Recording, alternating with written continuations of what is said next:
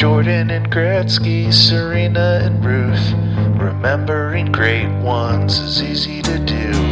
But what about the no-names who spent their whole lives long snapping footballs and catching sac flies? They're guys. Remember that guy. Remember that guy, remember that guy, Remember that guy. Remember that guy. Just gonna remember some guys now. The 1 1 Astoria is grounded to third.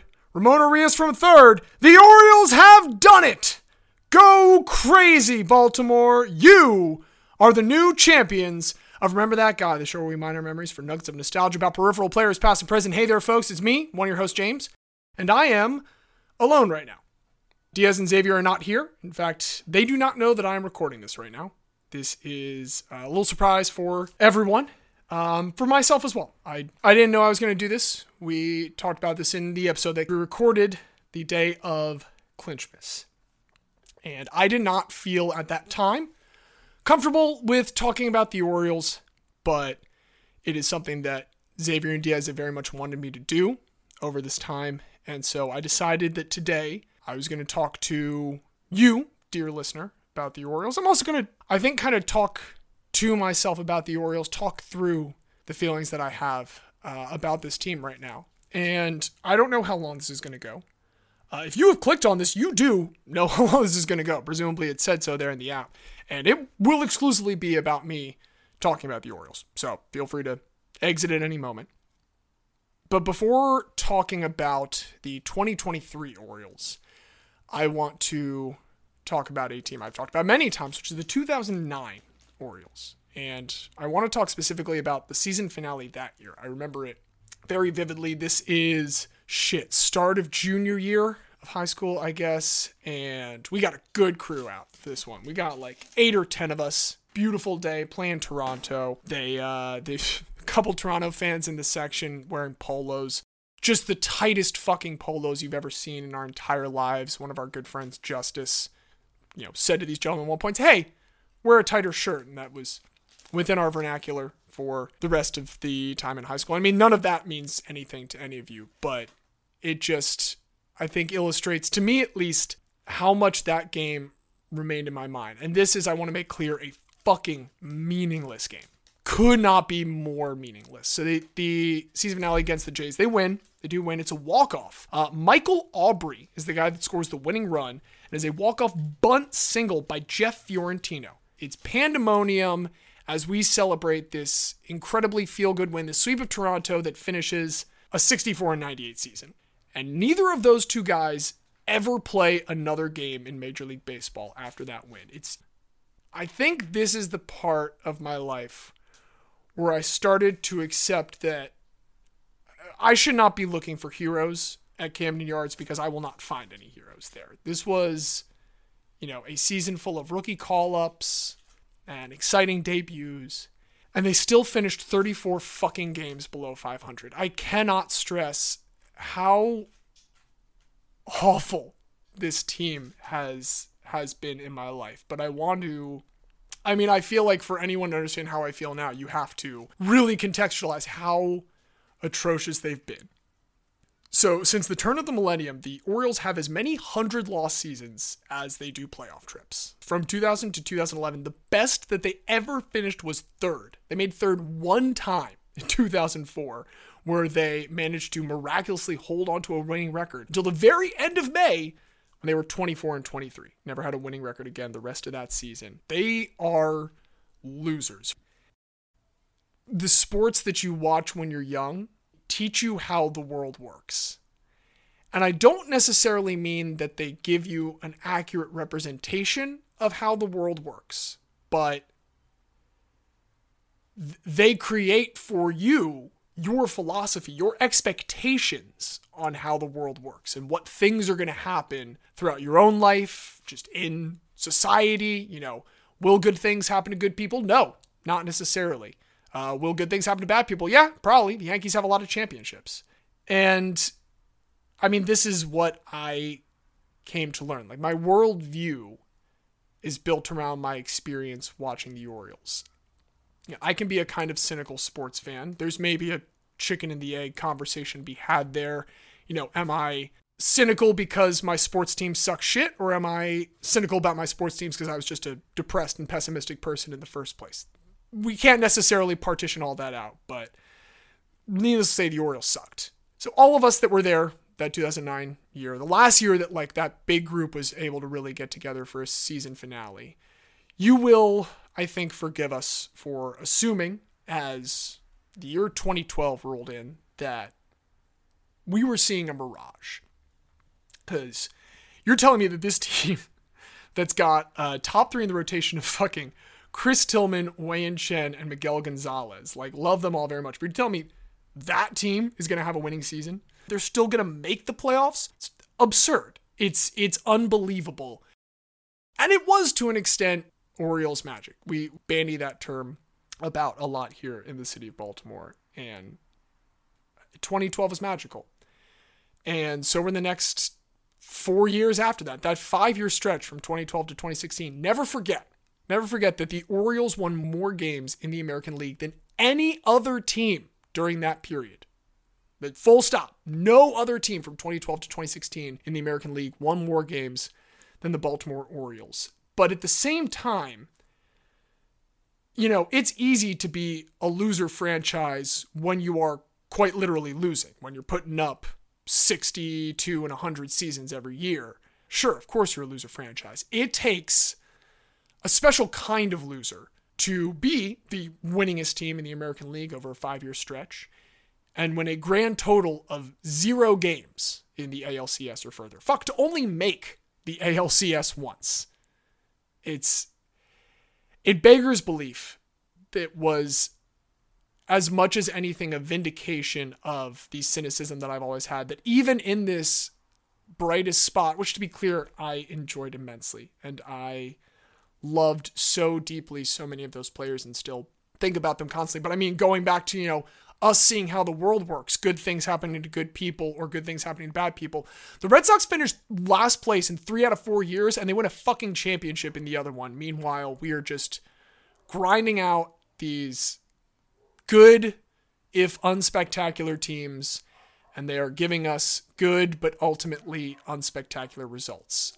And when that ends, I mean, when that's your highlight and that's over, and you stare down the barrel of hoping that the next people to come in are going to not only be able to meet this, you know, in many ways ultimately dissatisfying end, but try and exceed it so it's not so dissatisfying. It's it's daunting to look at that and to really believe. And I did. I did. I think I've said many times on this show, like, I firmly, deep in my heart, even now, do not believe that the Baltimore Orioles will ever win a championship. I simply don't think it's going to happen. And, you know, there, as you get older, I think there comes a certain peace with accepting how much certain things suck. Whether that's accepting that maybe a movie or a TV show or a band that you liked wasn't as good as you thought they were when it was younger. You can still appreciate it. Just as, you know, growing up with these teams shapes your worldview, eventually you need to, I don't know if adjust your worldview is necessarily the accurate description, but, you know, your worldview is going to reflect what you're seeing. And I decided to reflect what I was seeing by accepting that the Orioles were just bad. This is what it was always going to be. I, I know it wasn't always what it was. I know there was a bright time once upon a time in the past, but yeah, I I just couldn't relate to that the way that older folks in Baltimore who saw all that can. And so they were losers. And there is a piece in that. And that was the piece that I think I really sought comfort in the last couple years. Because there is I mean there's a rhythm that all sports provides. They are seasons just like seasons of the year, whether you are somewhere where those are just wet and dry, whether you are somewhere where those are just hot and cold, whether you have here in the mid Atlantic all four beautiful, miserably disgusting seasons in equal measure. And there is a sense of time and a rhythm that in particular, I think a bad team provides. Because you don't you don't think about a bad team in the offseason all that much. Even as someone that is admittedly fucking obsessed with the Orioles, I, I don't think about them in the offseason that much. I've got the Ravens, I've got the San Antonio Spurs. I guess Vancouver also exists. Um, and so you can put them out of your mind until spring training rolls around. Maybe you get optimistic about a couple players. When the season comes, maybe they go on an early streak. The O's always do. And then it always peters out. And that's fine because you know that for six months, every single night, you can hang out with the birds. And you also know when they're bad. It's going to end exactly six months after that. It'll end on the last day of the season. There is a definite endpoint. I think the fact that there's a definite endpoint, maybe that's where the peace was coming from because I know every year there will be, when the Orioles are bad, a last time that I can go to the yard and I can see them and I can be with them and I can be with the other fans around me.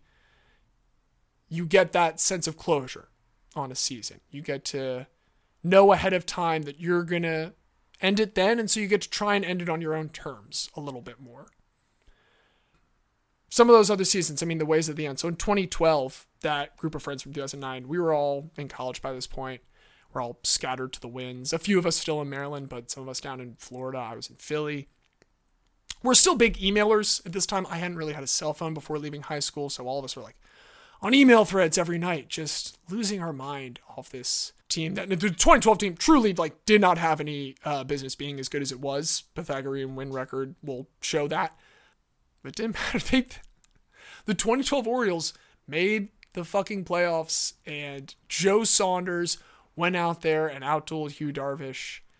And then the ALDS also happened. But like I I love thinking back to how that ended and how all of us I don't know, we didn't talk a lot at that point in the off season. We all had other things going on. We all had new interests, new friends, we were all living in new places. And we got to hang out just a little bit longer in this email chain that year than we ever had before. And then 2014 rolls around. I finally kind of caught up with texting at this point. So we got our group chat. And again, just, I mean, they were an actually good team that year, I should clarify. I remember so vividly the night that they clinch. I'm working at this old job in Philadelphia, this old fake early 20th century uh, ice cream parlor. I'm on my break when they beat those same Toronto Blue Jays. And I have to come back down and work four more hours of a shift But I come down to the floor. I didn't even realize that I was crying until one of my coworkers pointed it out. Not a single other fucking Orioles fan there on staff, but you know they had known this was coming for weeks because I've been talking about it for weeks, and I got to share it with them. I got to share it with my friends, and then even down, and then even by 2016, um, things start to be a little different in my relationship with the Orioles, and I think this is another thing like that rhythm that has made this difficult for me to process 2023 as it's happening. This I have also mentioned on this show before. I had a very dear friend, someone that I used to attend every opening day with in high school. We made a couple in college as well, uh, Xander, and he passed away shortly after the 2015 season due to a undiagnosed congenital heart defect that just came out of nowhere. It was fucking horrible uh, for me for a while and it made that 2016 season really hard. Um, something else that made that 2016 season hard was that was another pretender team. That was not an actually good Orioles team. They got into the playoffs. Yeah, sure. Zach Britton was fucking incredible. Zach Britton should have won the Cy Young for the record. Rick Porcello's 2016 Cy Young Award, one of the most fraudulent awards in baseball history. But that's beside the point. Um,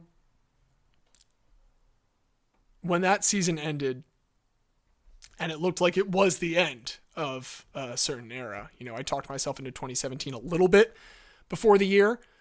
We were pretty quickly disabused of that notion in early July. It became clear what we were about to stare down. There were um, there were parts of me that was almost excited that Xander didn't have to see how bad it got, and there were parts of me that found that peace that I've mentioned before in the losing because it felt like returning to the team that I watched with Xander and all of our other friends for all those years. Like they sucked. They sucked shit all over again, just like they always had. It was the same Orioles that we knew and loved. Xander had always been very bad at handling how bad our team was. Uh, I love this about him deeply. Like by high school, even then, I was pretty chill when we went out to a game and they got their asses beat. Yeah, yeah, fuck it. We got to go back to school in the morning, dude. Can't dwell on this too long. He just took every single loss so hard. He just wanted so badly for the Orioles to be good, even more than I do. Um, I mean, like I've said, I in some ways I almost wish they wouldn't get good because of just the difficulty in embracing change sometimes. I thought about how Xander took losses in the lead up to this week because I was thinking about Brandon Hyde, who's been the manager of the O's now since 2019. He's had some pretty bad seasons from from 2017 to 2021. Again, just to put into context, how fucking dreadful this Orioles franchise has been in our lifetimes. They went 253 and 455. That is a 357 win percentage. Over a full year, it's 58 wins. Four straight seasons. Sorry, five. Five straight seasons of 58 win ball. It wears on you. My God, does it fucking wear on you? It wore on the team in 2017, clearly. It wore on everyone even more. 2018 got Buck Showalter kicked to the curb. And Brandon Hyde comes in and it does not, I mean, technically it gets better. I think we set the you know, franchise record for losses in 2018, at least before he came through. But God, we've lost a shitload of games from there. And during the ramp up to them eventually clinching playoff spots and divisions and whatnot, Brandon Hyde has talked about how hard he took those losses. And you know, he's very frank. He's like, look, I didn't I didn't have the same amount of talent that a lot of other teams did. But that didn't make me feel any less for the guys that were in the dugout. Didn't make it any easier for him to stomach, you know, going out there every day and genuinely, I believe, trying their best. You know, players don't tank. Teams and organizations can tank. Players don't fucking tank. The Orioles were not bad for lack of trying, but God, were they fucking bad. And then, I don't think this is a revolutionary thing to say. The best year of any core for any sport is the surprise year.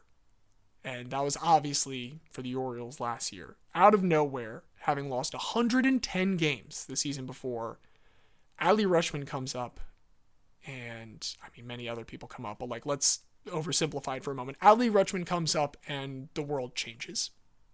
And including the series before that, now the Orioles just don't get swept anymore. Just doesn't happen, apparently. They've won I think 160 something games since he came up. They you know, they they had their first winning season in quite some time. Now they've had as of now could climb even a little bit higher, their seventh best season all time. For 70 year old franchise. This is an old fucking team. Yeah, it's not one of the 19th century teams, but it's pretty fucking old. Apparently, all it took was, you know, just getting a generational switch hitting catcher and unfortunately, Matt Wieters didn't turn out to quite be that, but Adley Rutschman does seem to be that. And so the O's are what they are last year. And going going back to Xander for a second, like it's tough in some ways to see all of this success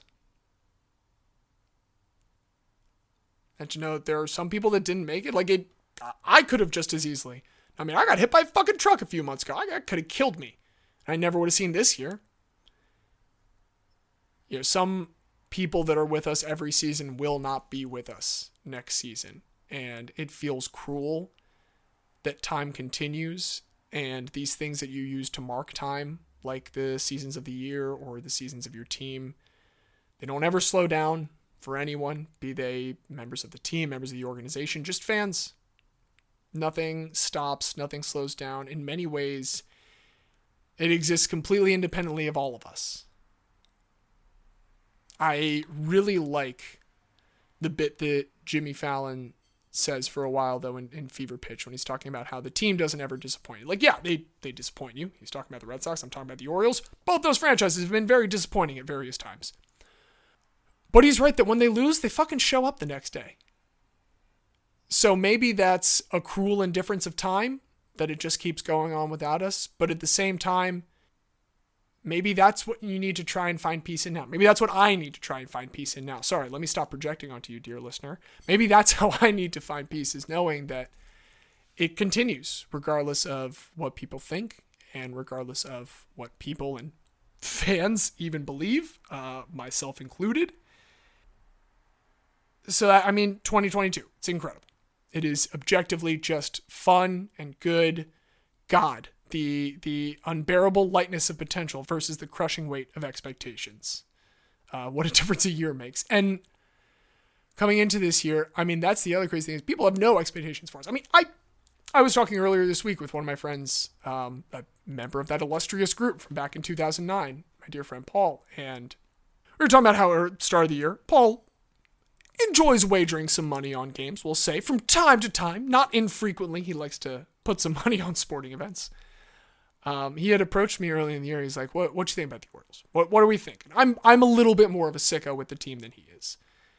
And I said, "Look, you you smash the over on their over under something like 76 and a half. They're not going to get seven games worth. Smash the over. Hell, smash over 500. I think they're a winning team this year. And if you're feeling spicy, go ahead and bet on the playoffs. Yeah, go crazy you're lighting money on fire if you think they're going to win the division. Like, I mean, go for it. That's your poison. Like, have fun. But you're you're lighting that money on fire. And, there were so many times this whole year like again, I'm a fucking cynical person and I wish I wasn't. Like I I hope no one adopts my mindset towards the sport. I hope if I ever have children that they are far healthier people about supporting these teams. Hell, I hope they don't support my teams, to be completely honest. I don't want them to get disappointed the way I always do. But there were so many opportunities for that stuff to play into my expectations of them letting us down. It felt like, you know, even from the get go, like, yeah, they, they're winning pretty early on, but there's something about the broken person that I am where every single loss feels like this huge, momentous confirmation of all of the expectations I've had, all of the expectations that prognosticators like Fangraphs have had. Like, oh, this team's to come crashing down any minute. And all of the wins, oh, that's just background noise. We'll regress to the mean eventually. And I kept saying that and saying that and saying that. And p- perhaps almost to spite me, the team just kept fucking winning. And they tried to embarrass themselves some other ways, you know John Angelos tried to talk about eminent domaining an entire neighborhood around the stadium. He uh, punished one of the beloved commentators, Kevin Brown, who I quoted there at the start of the show, to, uh, you know, ban him for simply stating that the Orioles have been bad in the past couple years, and now we're not anymore. There are so many chances for what was shaping up to be a fun season to suddenly come crashing down. And then finally at the start of September, I I feel like I kind of just woke up and finally accepted that something good might happen. That has kind of always been my approach to the Orioles is I expect the worst possible thing to happen and a lot of the times it has. It's it's backed me up pretty consistently a lot of the time. I just I I could no longer ignore the fact that yeah, I mean, they were, this was probably going to end up being, by all objective accounts, a good season.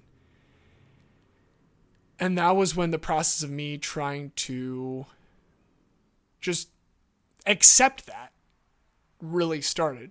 I wasn't fighting it anymore. I was like, how how am I gonna gonna view this? What I started thinking about was how things started with Adley.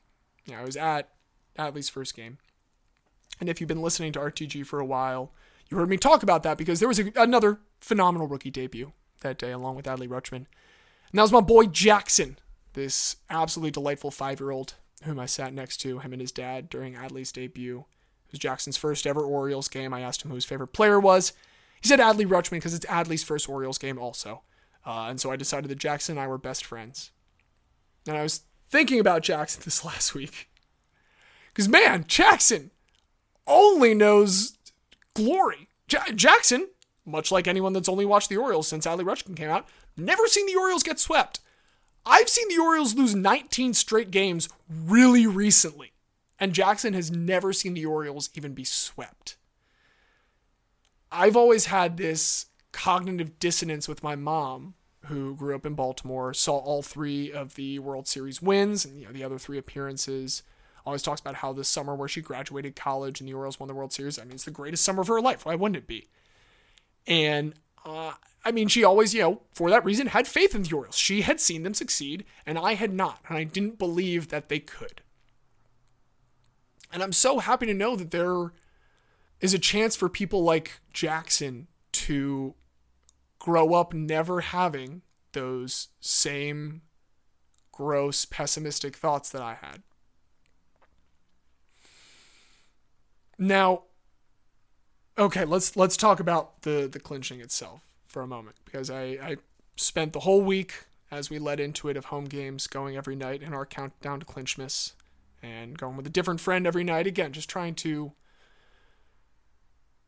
remember what it is about sports that we do in the first place. It's about connections with the people we watch with, it's about connections with the people that we watch.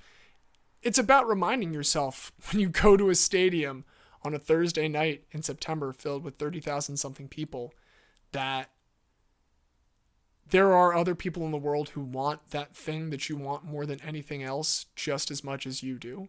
And you are all in it together, you are all stressing out together. And it's it's a really special experience. And it was very special to be in there. And i wanted to savor that because going into this i think the last thing you know there are three points that i think made it hard for me to really own into the season one is missing the rhythm of a shitty team one is the hurt that i feel that not everyone who deserves to get to see this team is getting to see it and then the way that people have talked about this team all year because there's a strong young core Adley, Gunnar, G Rod, DL Hall, Jordan Westburg, Heston Kjerstad. I could keep fucking going. What that has led to is a lot of people talking about how exciting this beginning of an era for the Orioles is. This window is opening. I saw Lamar Jackson's unanimous MVP season. I still believe that that was the greatest football season anyone's ever authored all time sorry, the next time someone rushes for a 1,000 yards, leads the league in yards per carry, and leads the league in passing touchdowns, I'll reevaluate that. But for right now, Lamar Jackson has the greatest football season of all time. And he lost his only playoff game that year. And they've won one since then. And I love Lamar Jackson. He's so much fun to watch. I'm so happy he was with the Ravens. I have no complaints whatsoever about the Lamar Jackson era. But it also illustrates the the thing that I try to make a positive spin out of my belief that the Orioles will never win a World Series, which is that sports is not about championships. Why the watching sports for championships is the dumbest thing you can do to yourself. Because a core is going to get one fucking shot. Maybe a dynasty gets a couple. But like most sports cores, most sports teams where you, you put people together, spend these years developing them, spend these years drafting them, you go out and get your free agents, you pray and hope and wish for one year where all of the injury luck lines up just right, all the matchups are perfect, you get all the breaks that you need. You get one shot. You know, I saw that game. I saw the Canucks make the Stanley Cup Finals in 2011. I saw the 2014 Orioles, the only time that I've ever even remotely entertained the idea that maybe I was wrong about a title. And and those teams didn't get second shots. Sometimes you do. Sometimes the Spurs follow up 2013 with 2014. Sometimes, you know, the Chiefs, like three and four years again. Some dynasties persist, but cores get one shot. And there was this presumption that it felt like everyone had about this Orioles franchise, where everything's going to be coming up roses now. No one has ever turned things around as quickly as this team. It is legitimately unprecedented for any team in the history of organized professional baseball in North America to go from 100 losses to 100 wins in two seasons or fewer. It never happened. And we may never see it again. This is unprecedented shit, and that is why it's fucking wild to me that people are, are starting to make all of these again, presumptions about what's going to happen and how much fun the next couple years are going to be. And I think hearing all of these people talk about my team that I've been so down on for so long with this sureness about how those dog days are over, bright and sunny mornings ahead. And I just couldn't I couldn't get with it. I couldn't get with the thought that those are over. And that made it really tough to appreciate what this is because fuck man, what if this is it? And that's not me saying like what if this is their only shot at the title again. I the playoffs is a is a tournament where you have to be lucky. You simply have to be lucky. You also it, it helps to be good. Most teams that win the tournament are also good. But you have to be lucky. Whereas in order to win a division, then you have to be fucking good. So that's really what I had to get down with. I had to look at this year and stop thinking about what other people were saying and worrying about what luck is going to shake out because it might shake out well. They might get swept in the well, they won't get swept in the first round. They might get swept in the second round. And that's fine. They proved for a full year, they proved me wrong, proved a lot of other people wrong. And they proved that they were a good team rather than a lucky team. I doubt that I will ever see them win 100 games again. I'd love to be wrong.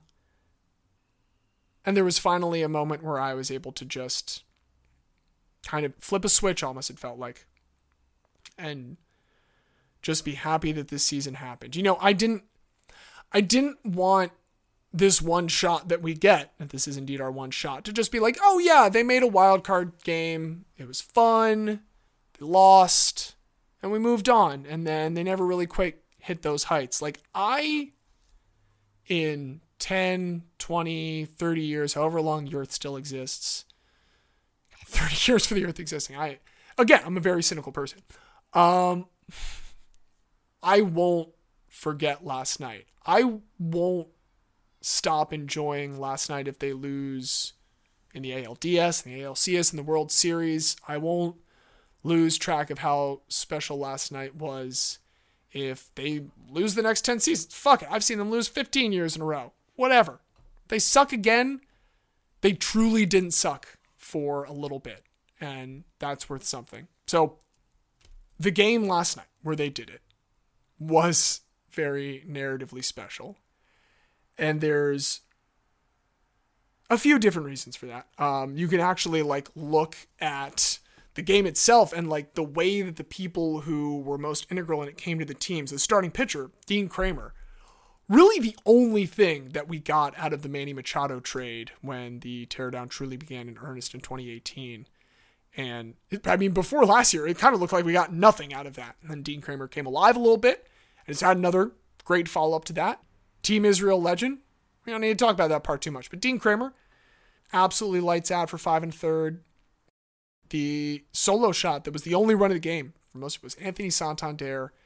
Venezuelan Rule 5 pick had come to the team even before the teardown started, played through all of these terrible years, wasn't a really good defender early on, so largely got to play because of how terrible we were all through those years. You know, got that opportunity for that reason.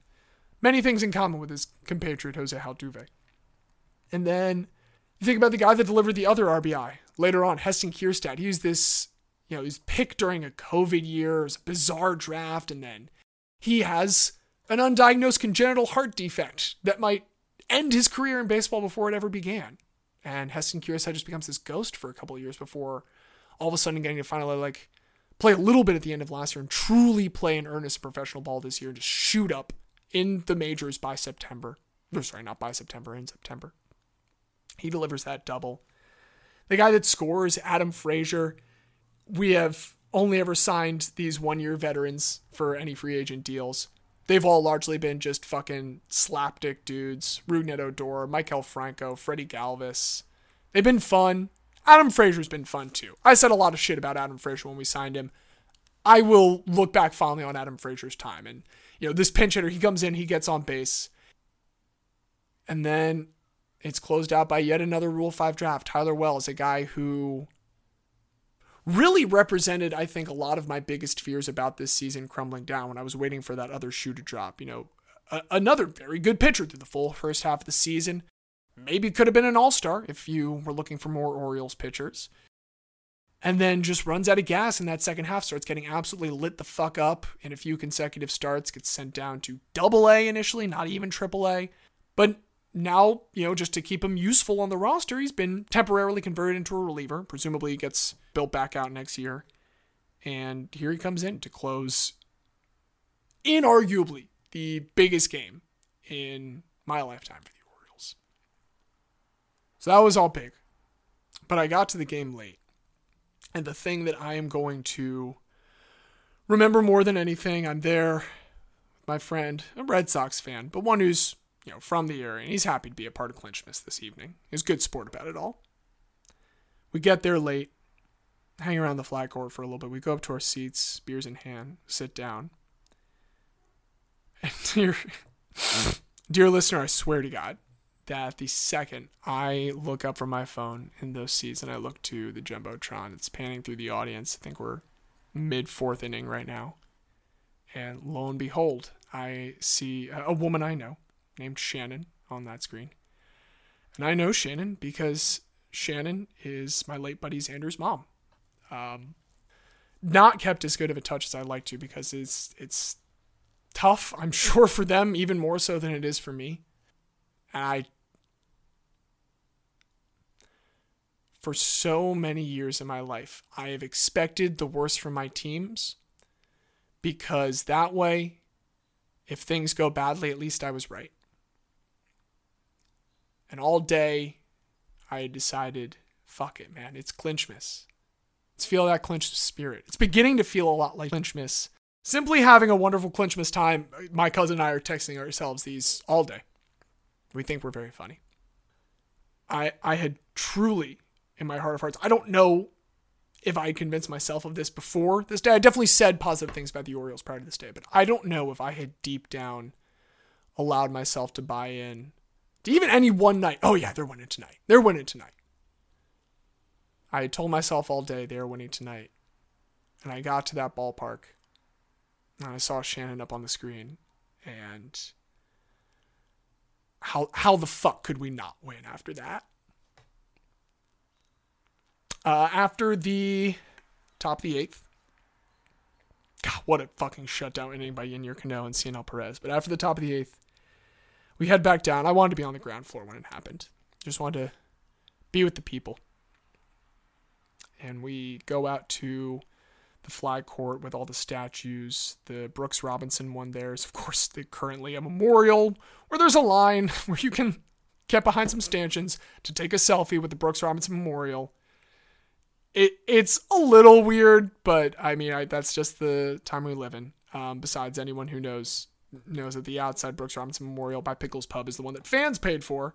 Although we also paid for everything in Camden Yards because John Angelos is cheap. I'm sorry, I'm getting beside myself. This is not. That's not important. We're talking about good things. We're talking about good, positive things right now. Um, I did not expect this to be a life changing moment. And it wasn't, to be clear. Like, obviously, this was not a life changing moment when the final out was recorded. But boy, it was life affirming in a way that I didn't really anticipate and was very pleasantly surprised by. Um, at one point, I was going to wrap this up with thanks to just many of the players that have seen us through this, both the shitty years before that mid aughts run, that 2010's run itself, and then all the years in between that and what the team is now, and also all the guys on the team now. I mean, I want to thank every Oriole. You know, I so we have the bit on this show where anyone who's played for one of our teams is a legend, and like, yeah, we're playing it up a little bit because we're trying to be entertaining on this, but if you play for one of my teams, I want to make it clear like the moment you put that jersey on, you have acquired legend status. You can only lose legend status from that point on. People like, if we're talking about Orioles, Curt Schilling and Aubrey Huff, those guys have lost legend status. But like anyone that plays, you've got it. You're starting with it. You are a legend to me. Anyone who tries to make me as an Orioles fan feel better by playing well for the Orioles is legendary as hell. So I was going to go through that long list. Um, our good friend Connor Newcomb over at Locked On Orioles, he sprinkled that in enough into his episode of that today that I think it would be a little redundant for me to do that. So I will just recommend that you check out the Friday, September 29th episode of Locked On Orioles. He also talks a lot about making sure that we appreciate this in the moment. And I want to make sure that, that I do that too. And um, I want to appreciate all the people that came with me to games this year um, my parents, my wife, my sister, my cousin, um, a bunch of friends like Paul and Brandon and Steven, who were all there with me this past week for the countdown to Clinchmas. Um, you know, all of the friends from our fantasy leagues, Diaz and Xavier among them, that have been out there with me to games this year. It's. I, just, I fucking love the Orioles so much. And to get to enjoy it with so many people that I also love so much has been so special. And so I just want to thank them. I want to thank uh, producer Craig and all of the coders behind him. I want to thank Sports Reference for all of my fancy numbers. I want to thank musical director Don Ham for our lovely theme music. I want to thank Diaz and Xavier for hopefully not being mad when they realized that I recorded an entire, uh, going on kind of long episode without them at this point. And most of all, dear listener, I want to thank you for putting up with uh, a host who insisted for much of this season on being miserable about what is inarguably one of the greatest seasons in their franchise's history. Thank you for listening also to me just talk about this now and and just feel in front of you performatively. And I think that's all I have to say. Um, so I've been James, and as fans of the 1989 Orioles roster might say, if they were also fans of this show, Guy